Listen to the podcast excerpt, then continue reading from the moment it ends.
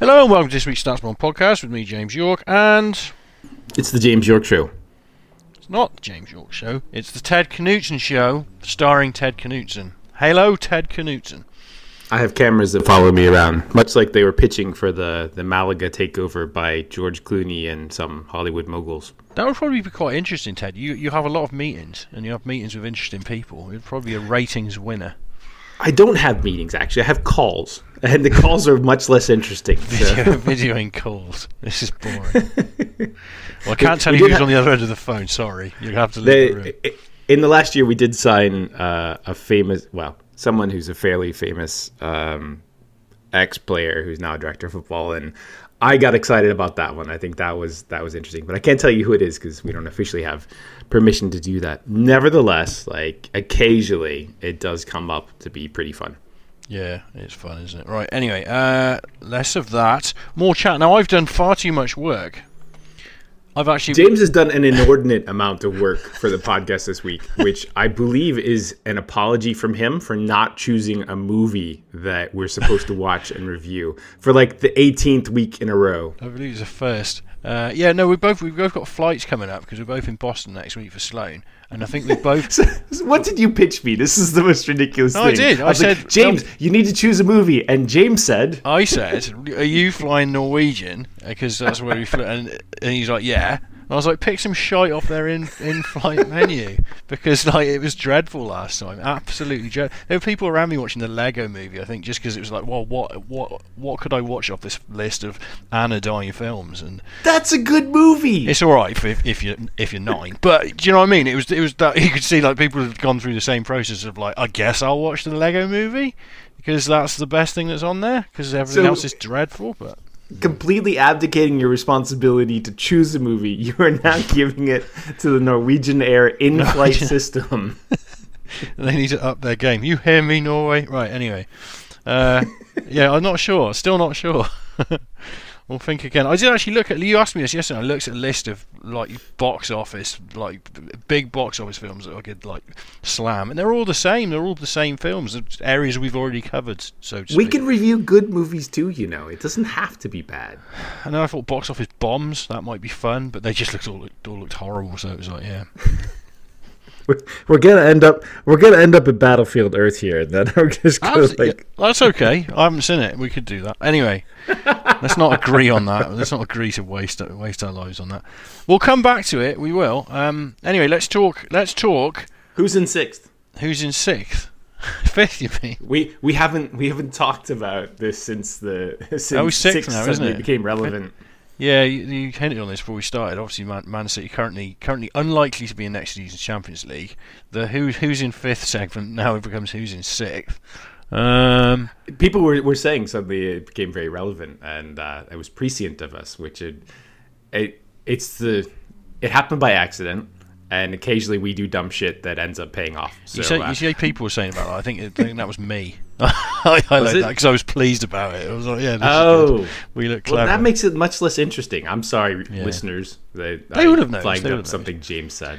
right, yeah. So So anyway, Manchester City uh, have currently been banned from the Champions League for two years. There's all sorts of discussion around whether or not they will actually be banned or will be banned for a short period of time. There's an appeal that will happen with uh, the Court of Arbitrage for Sport, something like that. Um, but yes, so fifth now continues to be relevant, and and sixth will start there. Who's in sixth? James? Tottenham, Tottenham in sixth. It is actually really packing up. I mean, obviously Tottenham lost to Chelsea, which is a shame from my perspective.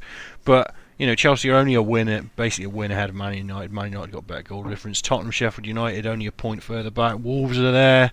Arsenal, Arsenal are even in touching distance, having gone not won many games, but started to win games and won two on the spin. Burnley have won four out of five, and they're they're they're, they're you know they're even Everton. You know you could their schedule tightens up a little bit, but you know they're not completely out of it. Five points covering those teams, and that's fifth place. So fifth place It's is true. Interesting. it's only five points. So I, I had a brief think. I was like, "Am I? Do I have a chance on my bet now? Like seeing that, Yeah, yeah. quote unquote, we're struggling." Uh, I had a bet at the beginning of the season with James that Arsenal would finish better than Chelsea because I had some questions about, um, you know, uh, Lampard and also the uh, the transfer ban and Arsenal, I was actually pretty punchy on the players that they signed in the summertime, and like Emery kind of ruined that. But I looked at it, and I'm still like seven points back. So Chelsea, they're, they're in a being- they're between a rock and a hard place at the moment. It's hard to know. Like uh, they've kind of had the season that that a lot of people expected. I think I probably like estimate them slightly higher, and it feels like they've kind of drifted a bit in mid-season. Obviously, last night's Champions League crushing at the hands of uh, Bayern, who we're going to talk about in a minute. Um, All I want to say is it was nice for that crushing not to be Arsenal. Because it feels like that happened for so many years. Yes. Like, no, no. Let some other London team take this one. Yeah, and obviously Tottenham got absolutely annihilated in the in the uh, their fixture um, uh, before Christmas and stuff. So yeah, Bayern coming and beating up teams in London, not a new thing, uh, but they yeah they look really good. I mean.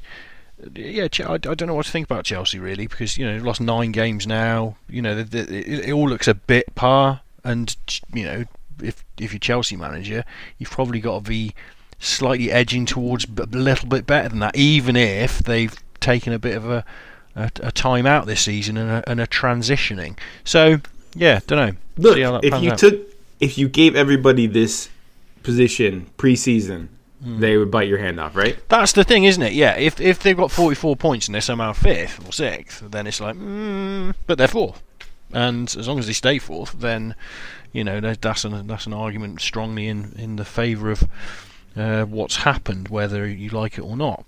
Anyway, we, And, and Leicester, who everybody feels, you know, they've also struggled. They've got one win in their last six or whatever, um, two draws in that period of time.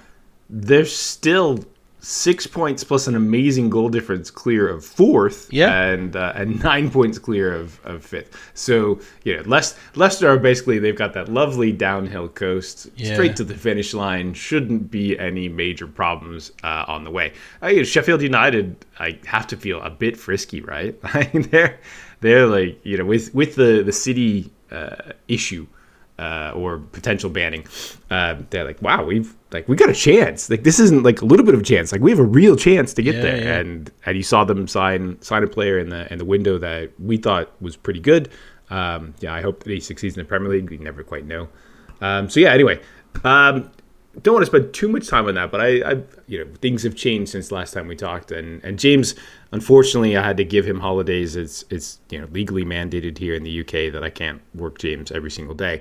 So uh, yeah, he took a holiday last week, which is why we did not talk to you because we were also somewhere else. Where were we last week when we would normally record a podcast? we could talk about that now. As you went to Leicester, which was good. Uh, Leicester, Leicester had the I can't remember what it's called now. Football was it Football Insights Conference, something like that. Tactical, tactical insights. Yeah, that was it. Yeah, uh, and that was that was great. Uh, organised by Mladen Sormaz, who uh, is their head of anal- analytics, and I will always always uh, throw back to the fact that he wrote for the site once because uh, alumni of Stats Bomb, great to great to see. But yeah, he, he did a great job getting a lot of people in the room, a lot of football people in the room, and you know some high profile presenters, Barcelona, Arsenal, uh, you know Chelsea women, uh, Germany national.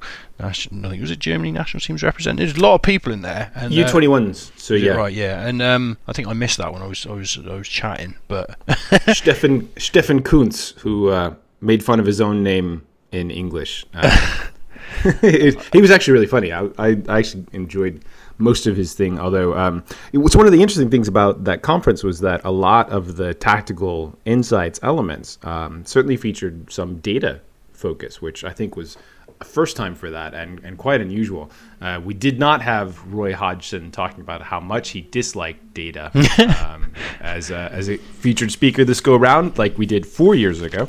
But uh, yeah, but yeah, it was a very good good event, and we went up there representing uh, us ourselves and and the company and such, and you know had lots of good conversations with uh, various customers and uh, potential customers. So you know that was that was pretty good, and um, you know hopefully they'll hold that hold that again and.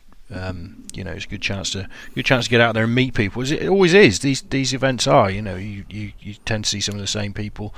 Uh, James is a man of the people. very, very sociable person. Very social. Anyway, Goes out amongst them, asks them their opinions, talks to them on a regular basis as if he was a normal person. but we all know that he's not. Ted, you, Ted, you always try and get me to, to, to, to record podcast segments, don't you, at these things? And uh, it's hard because, like football people, tend not to want to come come out from behind their rocks and uh, expose themselves to the, the potential kind of wrath of the fan kingdom. Uh, I understand that. That's fine. We're going to schedule podcast slots at our own conference in October, assuming that it doesn't get canceled for coronavirus reasons. Um, we are. so, Ted, uh, Ted's, Ted's thought of a way to get me to do this.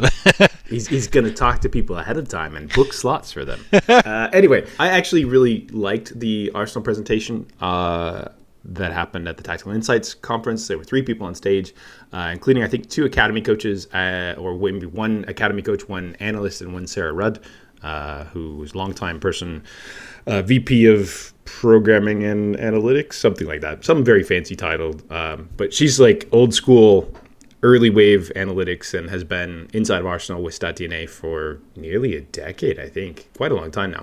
yeah, that's a good point. I, I was thinking that, like, you know, it's a long time. Like, StatDNA have been at Arsenal now, very long time. You know, that's time has gone by. That's, I have little more to add to that, but yeah. It's, uh, Thanks, James. That was that was a lovely contribution. I appreciate that. I was talking about Arsenal's presentation, I believe. Go on. So yes, uh, they they talked about uh, you know, not using uh, data with the first team, but using data in the academy, which uh, is the first time I've seen anybody really talk about it. Something I thought a lot about back when I was with uh, Midtjylland, who have a, a very good academy, and kind of talked about how we might want to structure, you know, collecting data from the academy and evaluating the players and giving them you know data driven coaching and, and feedback and things to work on and stuff like that. And they they you know kind of talked about exactly that type of stuff. And it's interesting because you know arsenal have gone through a number of different heads of academy over the last say you know six seven years. Uh, now i think marcel lucassen is the the one who's there and is pretty impressive uh, at least for most of the things that we've seen uh, nikos also rates him uh, one of our tactical analysts and uh, technical scouts inside of StatsBomb. But anyway, it was, it was cool to see that there. And then I laughed about it and I posted it on screen because there was a radar. Did you like it because they had radars that looked like our radars, Ted? I bet that's why you liked it. I liked it for other reasons, and I like the fact that Arsenal have a really good academy that is producing talent now, which feels like a long time in coming. But yeah, I like that a little bit too. I think it's uh, in re- related to this. I think I think it's it's interesting. Like you know, you, kind you want to collect data, but then you want to be careful with how you what you do with that data, and especially with like you know young players developing. You want to get a window into understanding how they're developing and you know parts of their skill set. Um, but then it's interesting because you probably don't want to make like too many hard and fast decisions based, uh, you know, you certainly wouldn't make a hard and fast decision based just on data, but uh, it's hard not to be influenced once you have data. It's that that's that's an interesting little kind of uh, subplot to the whole kind of like data in football uh, thing. It's it's when you when you you know should actually kind of uh, lean into it and you know value value your outputs highly, and when you should be slightly cautious. And I think that's that's something that football uh, continues to kind of like uh, wrestle with a little bit. And there's definitely, you know, w- this is where kind of expertise comes in, and you know, in the wrong hands. I'm sure over the, uh, this is I've thought this for a long time. If you go back to a de- literally a decade, and you you would you kind of reviewed the the stats implementations within football kind of uh, sphere back then, when you know various kind of like false starts were made. I imagine you know it soured the soured the kind of uh, the whole whole kind of genre a little bit with when people just came in with weird shonky ideas or lent too heavily into the data. So uh, yeah, it's in- interesting interesting that uh, how how it's developed over time and people will be a little bit more kind of cautious and considered and and realizing uh, you know the, the, the benefits are perhaps a little more subtle at times and especially around youth development that's the thing i think you know you have to be really careful like mm. you know players definitely develop at different speeds even as they get slightly older you know development isn't linear. And mm. we talk about this over and over, and you know, Driveline Bases talked about it for a long time. Uh, some people respect respecting the baseball side of things, and it's it's absolutely true. Like you don't really know exactly when somebody is going to switch on or not, or if they never will. Uh, but you're always looking for a little more information to help you make decisions. Um, yeah, I I think back when I was maybe my first year with with Brentford, there was this presentation from Alex Gross uh, who I think is the head of still the head of sports science down at, at Southampton, and he was showing this uh, basically this 12, 13, 14 year old kid, and he was just showing him like running to a line, bending down to touch the line, and then running back. and they had this this video of him over the course of three years, And in the third year, he runs the line and he just completely falls over and then, you know, goes to do it again. Like this is a very basic drill.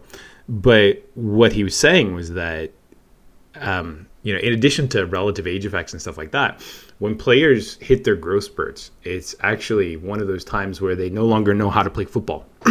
right. and and they they would see in in the academy or in the in the satellites and stuff like that, like kids would just get cut during this period of time. And what happens basically is two things. One, they don't know where the ends of their feet are anymore and you can imagine that that might have an impact on your ability to play football if you actually don't know where your feet end because you've grown so quickly.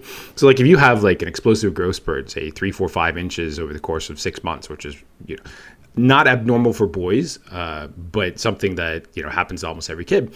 Like they just you you can't cut them. They they institute like a rule where you can't cut the kids out of the academy if they were either ongoing or or just had a, a growth spurt for like six months because it would take them time to relearn the mechanics of how to do stuff again. And it didn't mean they were suddenly bad players it just meant that they were confounding all of the things that coaches usually look for in these kids about how they play right. and they suddenly look much worse and you don't know why.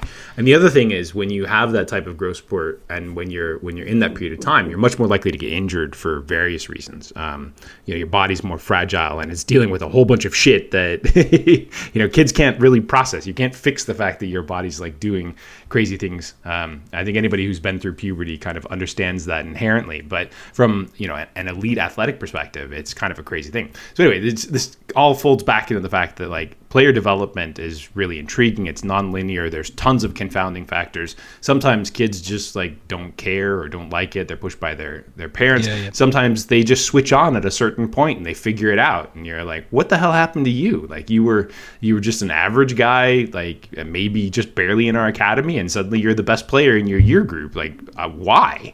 And that's a normal story. It's not abnormal, but you don't know when it's going to happen or if.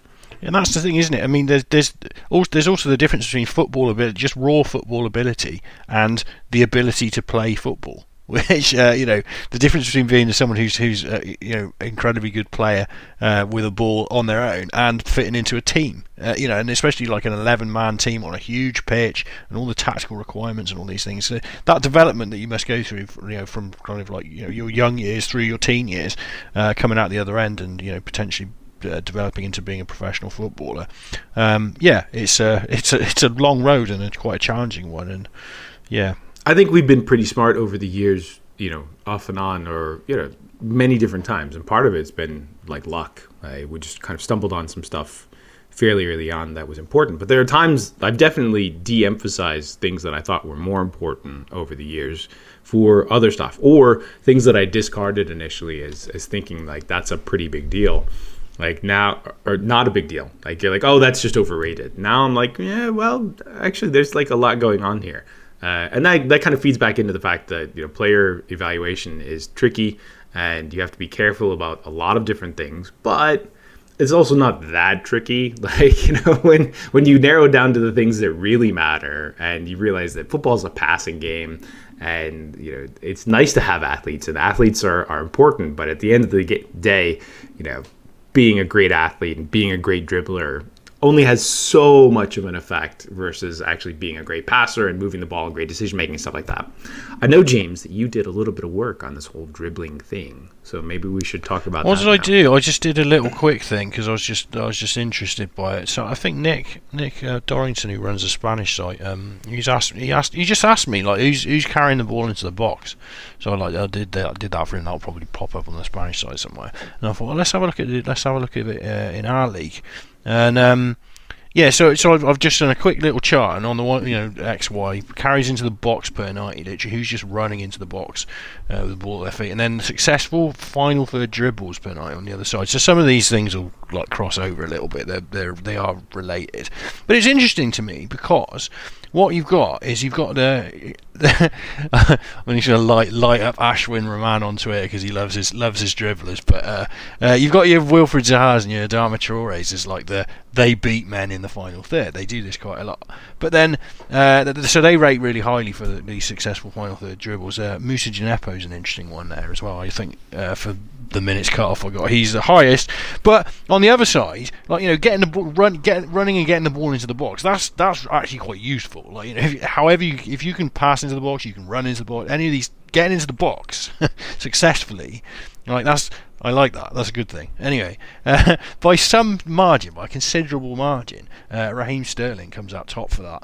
Uh, as you know, just carries into the box per, per 90 minutes, nearly four. Uh, nobody else above, like say, about a thousand minutes gets gets above, I think, three. Uh, there's a couple of players that are with less minutes that do, like Hudson Odoi and, and El Hernandez, are both players that seem to have managed to do that this year. But yeah, and that's interesting because I think this hits into towards two things one, Raheem Sterling's an elite player, uh, obviously, but also uh, just space. Like he plays for Man City, he he hovers hovers wide. Uh, they they can they can break fast if they want to, uh, but yeah, you can you can quite quite easily envisage like Sterling picking up the ball kind of like wide on the left and then and driving forward. He might not necessarily be beating players, uh, you know, in the technical kind of uh, not well not technical but you know kind of like the stat version of dribbling. Past players but he will like um you know actually advance the ball quite effectively into the box. And um yeah it, it, it it's just interesting to me the the difference between we're almost we're almost tied a little bit to like how uh, the stats are, are defined um, or people think they're tied to it, as in you know a dribble is you have to beat a man. But if you're moving forward towards the goal into space, and that's equally that you know probably more valuable. And uh, yeah, so I just I just thought it was really quite interesting that Raheem Sterling came out top and top by a huge margin uh, compared to anyone else. Uh, in yeah, there's like a whole lot league. of things going on with that, right? Like you know, in order to beat a man, there has to be someone there, and so like context comes into play. Like you know, there is an element of if you've got tracking data, you tend to find out like where's the the defense that you're playing clustered, and and you would say you know oftentimes like City face packed boxes like almost constantly, right? But like we also see them counterattack. They they somehow manage to counterattack regularly, which is which is a funny sort of thing. Like it's not really. You know, how does that work? Football was multifaceted sport. There are different stages. Yeah, I mean that's yeah, the thing, isn't it? Every, everyone maybe give up corners on purpose just so you can counter them. That's the kind of like wild out of the box, out of the box. But that's that's the old school Mourinho thing, right? Right. Like, let's let's defend a corner so that we can counterattack, and like every chance that we get, like we're going to run with it. Um, not sure that happens necessarily anymore. I'm not sure that Tottenham actually have anybody who can run. they basically, yeah, they, they're, they're injured. But no, definitely, if you think of Morris on uh, Bergwijn, uh, yeah, you can see how how he might want to want to. Alli as well, quite you know, been quite an athlete at times. You can see how he might he might be rolling back the playbook on that once he. Well, there's also the opportunity element too. Like, can we get the ball forward so that you actually have the ball in the final third or near the final third to be able to do these things? And and that's a different thing. Like that's the West Ham problem where they just don't have a midfield. And as we've noted many many times on on the podcast, like having a midfield over you know seven eight years of study now seems to be a valuable thing. Uh, we recommend midfields. Harvey Barnes comes up on this as well. I know you like Harvey. You, you, you stuck his Barnes. radar the other day, and it was it was really quite impressive, wasn't it? It was like that's because he's really good. And yeah, he's been really good at every team that he's played for. He's been possibly like, especially in, when he's been out on loan, he's been basically the best player at a couple of different championship clubs, and you know, one at the bottom end of the table, one at the top end of the table. And you're like, he's, he could definitely play for Leicester, no problem. Uh, Willian, I, who else? Yeah, Willian and Pulisic as well. I don't know. It feels it feels like you know carrying the ball into the box. I don't know. I'm I'm quite I'm quite enamoured with this as a concept, and it's not something that has been you know, like a it, it, it's not something that's been collected in the same way and put into lists of stats in the same way in all the websites that we've always you know kind of like looked at over the years. So it just yeah, it just feels like a a, a subtle way into that that's that's quite interesting. But anyway, Sterling, well, Sterling's maybe, good. maybe one of uh, the StatsBomb competitors can use AI and machine learning insights to tell us more about this. Ted, please, Ted. That's that's all that I ever see from their marketing arm. And um, you know, Ted, I I think I think normal insights might be useful. Just doing like real analysis might be useful, but apparently let the machines do it. Oh, I've got some. I've got some cutting edge analysis to go with. all right, this is absolutely sensational. Bayern Munich are good, and Robert Lewandowski might be one of the best strikers in the world. That's my thoughts at the moment. And has been for like the last five years. Yeah, but years, this year's this, years. this year's wild. This year's absolutely wild. He, he feels like he's kicked up even by his own, his No, own standards. no, he is not. his You're expected goals are like 0.8 in the league. In the Champions League, it's like 1.2 per 90. He's taking 1.2 is a lot. 5.4 shots per night in the Champions League. One point two is a lot. Four point, yeah, four point four in the league. Whichever way you look, it's like, yeah, he's you know he's getting on a bit, but he's absolutely knocking it out of the park. And um, yeah, but interesting. Bayern beat Chelsea last night, obviously handily, and he does it, this this thought about like, okay, right, you know, how far can they go? And I was thinking like, obviously Liverpool. I think Liverpool, uh, you know, the team that no one would want to face right now. Man City are interesting. I, I don't quite know where Man City are, but they're always going to be dangerous, and especially if uh, if Pep can motivate them to be like, you know, this might be a last chance for a while, guys, then that might help. And then Mr. Champions League, uh, the Champions League man Zinedine Zidane's back in the fold. So whoever comes out of that Man City Real Madrid tie, you know, you've got a fancy to go deep into this. But yeah, Bay- a Bayern again having having like you know not really like kind of impressed in Europe for a little while. Quietly, And also, like being in a very competitive race in the Bundesliga. Let's not forget that they they're Yeah. they're fighting for once. Yeah, it's I mean, and that's that's weird too. It, I, in my mind, I've I've I've got you know Spain and Spain and the Premier League is, is like significantly ahead of the other leagues um, as you know quality wise. And it's funny because like I've I've made a note of this. I think Germany have played six uh, Champions League and uh, Europa League matches in the in the last uh, you know week or two. And they've won them all, so immediately everyone's like, "Oh, German league, Bundesliga strong," and it's like, "Yeah, no, there's more to it than this." But you wonder, you know, these, these, you know, it is the one time. I made a joke about last night that you know this is this is how people rate leagues, like, you know, a couple of results in February or March. But you know, the- these this is the one time of year where where you kind of like get a window into like how how teams are kind of progressing by how they face off against each other, and you know when when Bayern come and absolutely demolish uh, Chelsea to go along with uh, demolishing Tottenham early in the autumn. Does that say much more about Bayern or less or more about the the English teams and their struggles? I'm not sure, but it's yeah, it's, inter- it's interesting to me anyway. Premier League is is weird, and we know that. And Chelsea are squishy. I think is how I would refer to it. like we just we don't think that they're great defensively. Haven't really felt that way all season. So yeah, it's a yeah. Well, but yes, Bayern seem like they're great, and so should this be a place where we would recommend you know betting on things, which we don't really do very often. We haven't done that for Uh, ages, actually. No, that's true. Yeah, yeah. We we all, we used to talk a lot about hey, who do we want to bet on in the Champions League? You know, per tie, and allegedly we were all right at it. But um, yes, so if you were looking for a team that might have some value in them, like Bayern possibly has more than most there, I would say. Yeah, I mean they haven't actually faced. I mean they faced Tottenham. Was it Tottenham, Olympiacos, uh, Red Star, and, and Chelsea, and been very dominant. And they've been pretty good in the league as well this year. You know, as they as they always are. And yeah, I mean, uh, I'm not sure. If, is there have they given a manager a new contract or not, or is that still in the? Still I think Hansi Flick is uh, is until the end of the year, but he's had such a good run, and people are pretty positive about him that it seems like they'll convert him over. Ted, I have some grave news. The markets have already reacted. Bayern and Man City are favourite. How are Liverpool not favourite? Oh, I suppose they're behind, aren't they? They're behind against Atletico. Yeah, they. It's a probability thing. Yeah, sure. That makes more sense. Barcelona, we haven't talked about them. PSG, we haven't talked about them. It's always fun. it's always fun. Yeah, you, careful not to react too heavily to to whatever the latest result was. But um, yeah, it's, Well, we'll we'll see what happens when Bayern get drawn potentially against one of those teams, right? Like that's usually the where the value will come from. Like the market will not necessarily estimate it correctly the first go around, and and Liverpool, yeah, Liverpool disposed of them quite readily, didn't they? I mean, that's that's the thing. You don't want to face Liverpool at the moment. You want you want you do. In fact, Atletico, the perfect team. It's like let them go and see if they can solve Liverpool, and we'll do something else, and hopefully avoid them until until later on. I think you know Liverpool, Liverpool's uh, probably Liverpool's worst performance of the season was a Champions League final. So you you you know if you're any of the other teams, you're probably hoping just to avoid them all the way till there and you know end of May or whatever it is, and hope that they they all got tired or whatever. Yeah, something else I noticed like uh, Eintracht Frankfurt hammered Salzburg last week. And I thought that was interesting because Salzburg obviously uh, good in their league every season, a lot of good players. Sold a lot of players though in the in the in the um, last kind of like six months or so. so Sold Thor, James. Well, like, what are you going to good- do when you sell a god? well, this is this is it.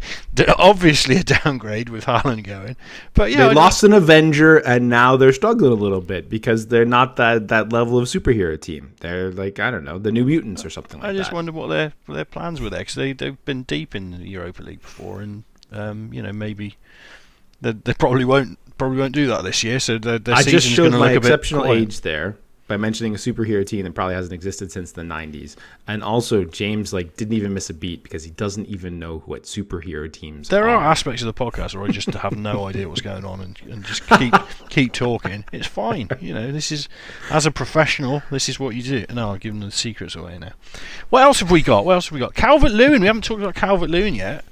I'm As good as uh, Robert Lewandowski? Is that what you're going to tell us? uh, Calvert Lewin actually pretty good too. No, yeah. I mean, I've done a little look. I had a little look at Calvert Lewin because I think I don't know what watched. I watched um, Arsenal Everton. The man's just a force of nature. Uh, just every time you every time you look at him, he's he's, he's like rising to about a foot and a half above the rest of the, the rest He's of a the players on the pitch. huge problem for center backs. huge. Like I have not seen a center back pairing that can actually handle him physically, which is a weird thing to say because like it doesn't feel like he gets that level of hype, but he has been for multiple years actually like someone who just monsters even, you know, slightly above average center back pairings. But Everton didn't really use him that great last year. Now, Things that's your cue. things are looking better. Yeah, I mean, uh, not only is his fashion game on point. Less, Oh my god. less said oh, this Tom is why Davies. I was so frustrated we didn't talk last week.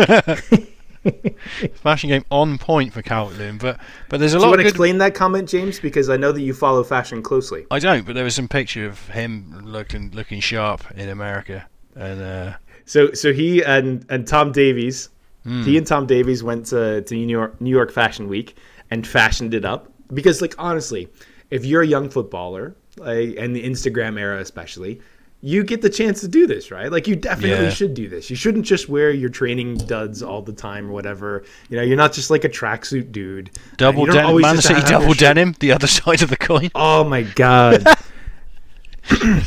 they were on work release program, I'm sure. Like that there's only that's the only explanation that I can find. Man, what is it with football and fashion this last week or so? It's quite fun. And this is double pivot territory, Ted. Come back, come back, right? No, no, look, it's I'm, I'm going to New York uh, on the weekend, so I, is, it's appropriate. Um, but yeah, so so anyway, they're they're dressed up. They go visit New York Fashion Week and uh, and you know have some interesting choices of uh, of attire. And uh, did you have a strong opinion on one of Tom Davies' outfits? Tom Davies' outfit was awful. I mean, that was like, for for all that I liked uh, Calvert Lewin's outfit. Davies' outfit was dreadful. Honestly, What did you say?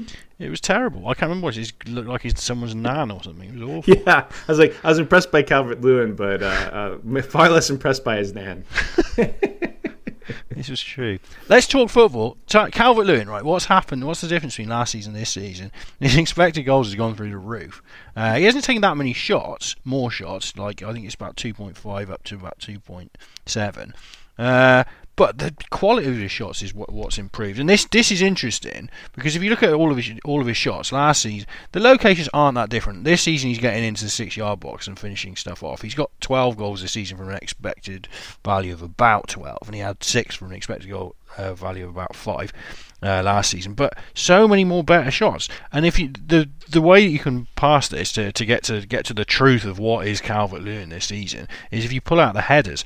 Last season it, it was it was all headers uh, in good locations, and, and this season uh, he's got loads of footed shots like in good in good locations. Like I think. Um, yeah, basically last season his shot map looks completely barren uh, once you take out headers from any good locations. Like a couple of shots in there. This season I've got what I can count one, two, about 12, 12 shots with his foot that are all kind of like expected goal of like 0.25 and up, and some of them are much better. And he's got seven goals there. So the fundamental difference, I'm not sure how. This is another this is another thing to look into. But if he can keep this up, just like getting shots in good locations, then the prospects for the future are absolutely great. Because um, James, you, you just dumbed down like the entire thing that we've talked about, you know, over the last seven years of uh, of analytics. You're like, just get shots from good locations. And everybody else is like, well, you need context around that. And James is like, no, no, no. Calvert Lewin just figured it out. He's just getting shots from good locations. So I haven't got to that though because this is the thing. I mean, it, it, we, we're over oh. two. We're over two managers. But the thing is, he's he's he's, he's twenty. I think he's twenty two, and like you know, just just the difference between. Um, uh, you know, just natural kind of development. You just wonder if he's actually kind of like made made somewhat of a leap. And the thing is, like the, talking of his leaping, like you look at players that actually win aerial. I was going to let the pun lie, James, but of course you had to just run right over. You it. look at you look at you look at uh, players that win aerials, like forwards that win aerials, uh, like to any kind of volume. Um, and he's the only one with like a, a decent expected goals and a decent like conversion rate as well. Um, I think Chris Wood, Chris Wood wins about 3.8 aerials per 90, and he's got 10 goals, a uh, little bit above expectation. Calvert Lewin's winning another two on top of that. This player's like someone like McBurnie's an interesting one. He's only got four goals from an expectation of seven, but he wins he wins like seven and a half aerials per 90. But you know, if you've got that a goal scorer who's winning aerial battles uh, as well, uh, they're they're, they're Haller is another one that has historically done this, and unfortunately, he's struggled at at West Ham. At West Ham, has struggled generally, but um, he's that also that type of player where he's you know fairly full featured. Yeah, we had it. I mean, I think we slightly you you were a little hotter on him than I was uh, in the summer, and I've had this discussion with Nikos as well because Nikos is um, quite quite hot about his shot locations. You look at his shot map; it's like these shot locations are very very good. This is a good thing, yeah. But he's always lacked a little bit of volume for me, and it's um it's it's one of these things. He's like he's been more like kind of like 1.5, 1.8 shots per 90 kind of guy. And this the, the, the conversation continues. Okay, right, but they're they're good shots. You know, is are the players taking 1.5, 1.8 good shots? Or and know, he's one of the few center forwards that actually creates a significant amount of xG assisted as well. Yeah, I mean it's it's it's tough. It's tough at uh, at West Ham. Really, I mean their their their season hasn't has not been good. Um, it's funny that they they pushed Liverpool so close the other night because. Um, like you know, there, there, was nothing about that game apart from the actual goals that um, that made made you imp- implied that uh, they deserve to get absolutely anything out of it. Uh, and good though. Liverpool had to work to, to get their win, and you know uh, they certainly came on strong late and were full well, value for watching it. Arsenal Twitter during that match. Like it's the the Invincibles element where they're all you know casually rooting against them, and they perk up briefly, and then it's just like, oh, never mind. Like you know, Fabianski gives up a soft goal, and and then they just you know finish it off and whatever. But uh, yeah, our Arsenal Twitter's funny right now. It shouldn't matter. Like you know, 2003, 2004 was a very long time ago, and yet we still have this historic element. Um, speaking of uh, historic elements. No, that's not true. That's a terrible segue. Anyway, um, Oliver Walker had a cool piece on StatsBomb this week about League One, and, and that table is wild. Uh, so we'll, we'll dip into this briefly before we wrap up for this week. But uh, Rotherham at the top, uh, 61 points. But Coventry, Coventry, the revival of Coventry, also at 61 points. Um, and then you get Wycombe, who also feel like they shouldn't be there because, like, you know, almost nobody outside of England have ever heard of Wycombe. Uh, on 59 Sunderland, the the the slow but steady revival of Sunderland on 58. Uh, Portsmouth, also another another you know historic name there on 56. Uh, Peterborough 55, Fleetwood 55 uh, on a huge run. The Fighting Joey Bartons, although I'm not sure we should characterize it that way. that I'm going to retract that. Uh, the the peaceful and uh, meditative Joey Bartons, and uh, and then Oxford like I follow a weird amount of Oxford fans on Twitter, including uh, Zach Goldman and George Elek, and I think more people. Oxford on 54, so like that's all the way down to eighth, and then there's Ipswich that have had ups and downs. Sorry, Robbie, um, this year on on 52 too. But so like you know within all of the top nine are within three points of the the championship or not championship, but in the the playoff spots. And uh, and Oliver, who I actually really love his stuff, like he produces um, work work. I don't know how often, but once a month maybe on the on the yeah, site. yeah. But it's he always tends to looking do at the championship stuff. He's, he is really good. Definitely, definitely check them out. Yeah, and so anyway, he he did a, a roundup unpacking the the promotion race and and has a lot of analysis inside of there. And I just thought that I'd, I'd comment on it because it's really fun and and this race is really fun. Like between the championship and and League One, it's actually quite enjoyable to follow uh, the lower the non Premier League leagues, I think in in England. Although being a Brentford fan because I used to work there, you know, right now we've lost a little too many. Uh, a few too many draws. I mean. We did lost to Luton last night. Um, seemed like two somewhat fluky set piece goals, but three draws and a loss in the last four. And you're just like, oh, every time the score update comes, it seems like they go behind. What had been a really good defense throughout most of the the year uh, is uh, struggling a little bit. They're they're now second best to Leeds. Uh, Leeds, amazingly, like only plus 19 on the goal difference. Um, they they haven't quite kept up their their hot start in the championship, but on 62 points and uh, basically three and a half points ahead of Nottingham Forest. Again, more of these old, somewhat giant club or giant clubs with history, you know, fighting to get back into the Premier League. It's fun to see. Yeah, it's interesting. The metrics looks like they're shaking out a little bit there. I think I think people were quick, people were quick to identify Leeds as, as slowing down when, although their metrics had slowed down a little bit, they were still dominating games in the main, and they they, they will do that. Um, flip quickly to League One again. Oh, just looking at the table there, the expected metrics. It's like nearly all of the top ten have basically got very similar expected metrics. So you can see how it's been how it's been competitive. You know, between what have we got? One, two, three, four, five, six, seven, eight, nine. But about ten teams between kind of like 0.15 and 0.5 uh, expected goals positive per game. It's just like, yeah, this this could be pretty pretty frenetic as we as we wind up towards the end, and Yeah, especially when you it- consider, sorry, um, Peterborough, Fleetwood, and Portsmouth are all like I think Rotherham have got the best metrics alongside um, those three, and they're all in that kind of like chasing pack a little bit. So, yeah, Wycombe might be a little bit vulnerable. It's the battle of parity. It's not unlike MLS if you take out LAFC. that starts soon, doesn't it? Is that this weekend? I think MLS. uh, yeah, it's either it's in the next. Usually, I think it's the right at the start of March. Yeah, that Um, feels like it's yeah. come around quick, but uh, yeah, back. back that. James is looking forward to another another trek to sunny Los Angeles to, to visit the stadium there. That was good. I like that. That was, that was good. Sadly, we don't have any excuses to do that this year, James. You just have to go to Manchester instead. Oh yeah, that's true. That that will get announced. A course in Manchester will get announced soon. So put, you know, clear your diary for the rest of the year, and um, eventually there'll be there'll be courses there and Spain courses that's coming. I think we've covered all our topics though, Ted. Um, That's it. unless you've got anything you want to add at the end there. That's all we got. Okay, that's cool. All right, more Champions League tonight. I think it's uh, City, Real Madrid. That's probably probably one for the one for the football fans amongst us. I don't know what the other game is, but I'm sure that We'll see if we can potentially record something with uh, with crappy audio quality while I am in New York City next week, uh, and then James and I will be on the ground along with Ewan, um, uh, Chief Commercial Officer Shagul, and uh, Ali Fakrani, who's um, uh, heads up the the data collection group down in Cairo. We'll be at Sloan. And, Yeah, yeah. Uh, and that'll be fun Do yeah, do hit us up if you want to come and find us. We'll be we'll be in there somewhere, and we'll be around for a few days. So I am on the panel.